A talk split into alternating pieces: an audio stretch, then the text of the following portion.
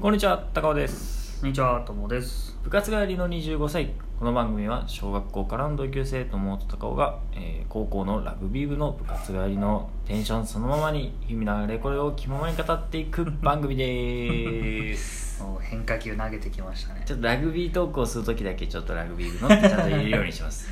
ちょっとそうしないと忘れちゃうからね。まあ一応トークのねあの画面最近画像は私たちのアイコンにしてるんで、ラグビーやってる少年2人が出てるんで一応ラグビー部だってことはお伝わりいただけてるかなと あれ伝わってないかなっていう。あの少年たちがかぶってるヘッドキャップさちょっと旧型のやつなんだよねちょっとあのステレオタイプだよ。俺らじゃねえよあれは。あれ昔のヘッドキャップで今も結構おあのおしゃれなヘッドキャップいっぱいあるんでねちょっとスクリューオーズとか引っ張ってそうそうそうそうそうまあそういう形なので皆さんぜひラグビーもプレイしてみてくださいということで まあ最近のラグビー業界についてお話をはい。していきたいと思いまねす。なんかホットなニュースを仕入れたらしいですね。まあホットなニュースっていうかなんか最近ちょっと悲しいニュースが一個あってさ、うん。何かっていうとあのラグビー日本代表男子のね日うん。本代表が、あの今年いっぱいは活動を中止するというかうん。結局活動できないっすわっていうことになったっていうので、うん。まあ、あのラグビーせっかくね去年あんだけの大ヒット大ブームを飛ばしてさそうだね。だトップリーグも中止になる前までさ連日満員でまあ地方のねスタジアム埋まってたかわかんないけど東京はさ、うん結構うんチケット取るのも大変だぐらいの感じの入りだったからまあそのままねブームが続いてほしかったところで中断してしまったラグビーねうん。まあ世界では再開しているところはあれど日本は代表としての活動もはとりあえず2020年代でなしとうんうん。まあ残念ですわという話でしたと。あれだよねなんか普通のはい。リーグ戦というかをやってるんだよねちょいちょい。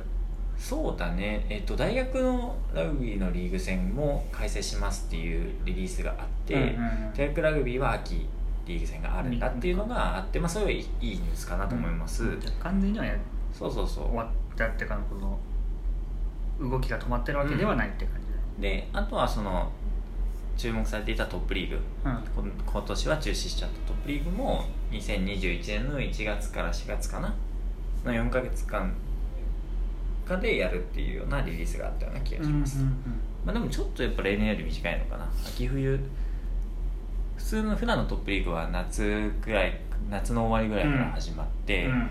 で、えー1月の終わりぐらいかな日本選手権があるっていう流れだったような気がすると。あれいいよねうん。面白いよね。大体まあ毎年家で見てたけど。高校のラグビー部の時高校ラグビー部の1年か2年の時の日本選手権の決勝だけ見に行ったよね。部活で。あのー、サントリーとパナソニックの。あいたいたいたいた。エディ・ジョーンズがさそれこそサントリーのヘッドコーチやってさ。ね。あのサントリー側で見てたね。そうそう55サンゴリアスの掛け声をさしてさ。やってたねあの時まだグレーガンがハーフだったんじゃないかな。ジョージ・グレーガン。そうそうそうそうそう。でででも2011年だと思うんだよ本当にもう引退っていうかサントリーからいなくなる間近ぐらいだったと思うんだけど。なんとかブラックって言いなかったわ。いたっけな。スクラムハーフに。スクラムハーフなんとかブラックじゃないよ。だって多分日和佐がまだサントリーにいたし、うん。だからグレーガンスタートで日和佐が交代で入ったような印象が俺にあった気がするグレーガンなんか俺がその当時に買ったラグビーのなんかさあんじゃん本屋に。あららうまくなるにはああはいはいはい。そうそれのねなんか出てきたのがそのなんとかブラックってサントリーのスクラムハーフだった気がするんだけど。へえいたんだ。ちょっと覚えてねえな、うん。まあまあでもそんなのがありましたと。あれが1月のあれね1月だよね確かね。くらいだったかな、うん。まあでもそんな感じなんだよねと。で、えー最新のニュースとしてはですねこのラグビートップリーグっていうのが、まあ、発展的解消を遂げて、うん。えー2022年度から、うん。えープロリーグ化をする構想で今ラグビー協会としては動いていますと。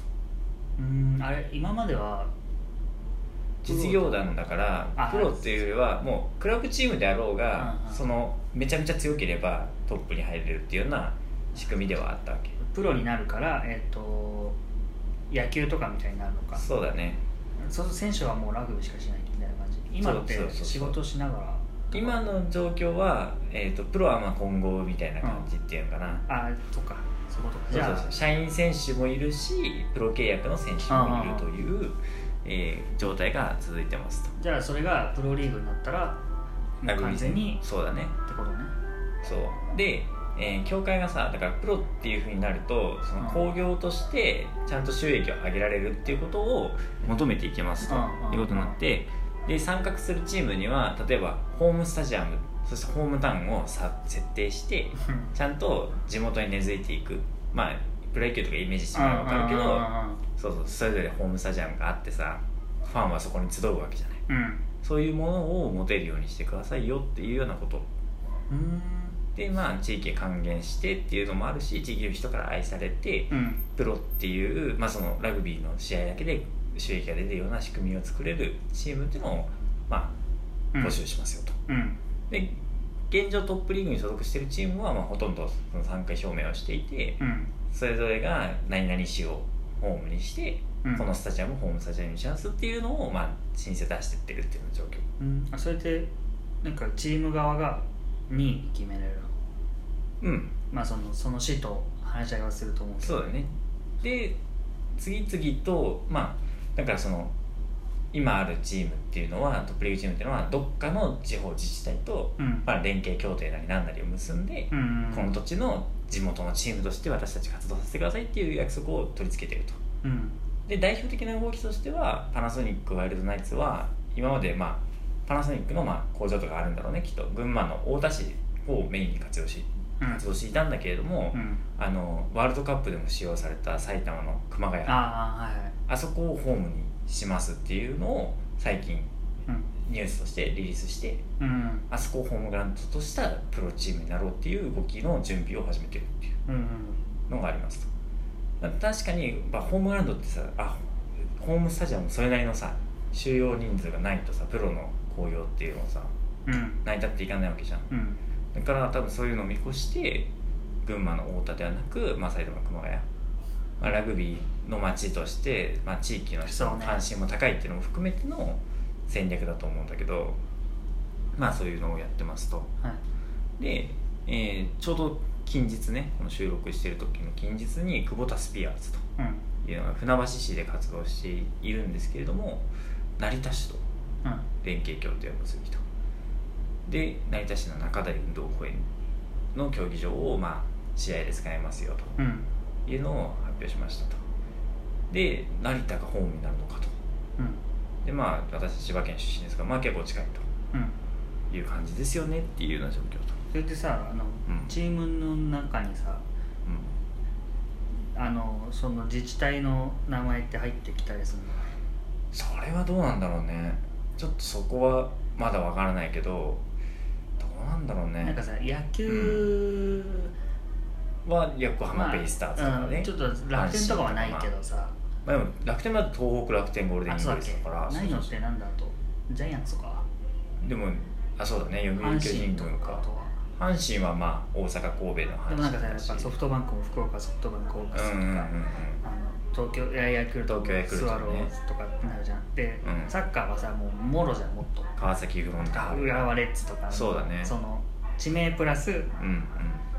チーム名みたいな感じじゃんただでもその地域に合わせて、えーチーム名称変更することは動きとしてはあると思う。ありそうかな。したらえ例えば、まあ、事例として1個あるんだけど、うん。現在日野レッドドルフィンズっていうのがと東京の、まあ、日野市を中心に活動してる、あるんだけどねその日野レッドドルフィンズは、まあ、会社としては日野自動車だったんですよ。うん。でもともと日野自動車レッドドルフィンズだったんだけど、日野レッドドルフィンズに改名したのがここ数年前の話。うん。うんっていうのは、まあ、日野の地域の代表としてラグビーチームとして活躍していきたいですっていう思いを込めて、えー日野自動車っていう会社名ではなく日野という地域の名前をそのチーム名の頭につけましたっていうダブルミーニングじゃないけど。形でリリースをしてうん。その名前で活動してる。なるほど。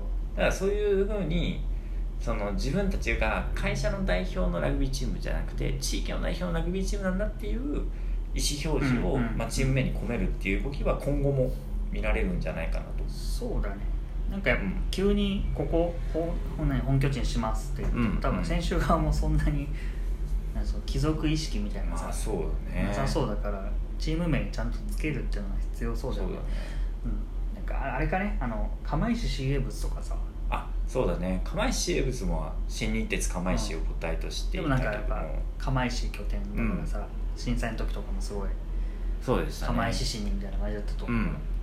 でもそういうのでたらつけた方がいいだろうね。そうだね。でもそういうふうにいくと今のトップリーグのチームはどこがホームかっていうのをちょっと分かる限りちょっと上げていきたいなと思うんですけども、まあ、身近なところで言うとやっぱり千葉県出身なのでまあ浦安うん。NTT コミュニケーションズサイニングアークス。うんうんは浦安が浦安。でアビコが NEC グリーンロケッツ。うん。ですね。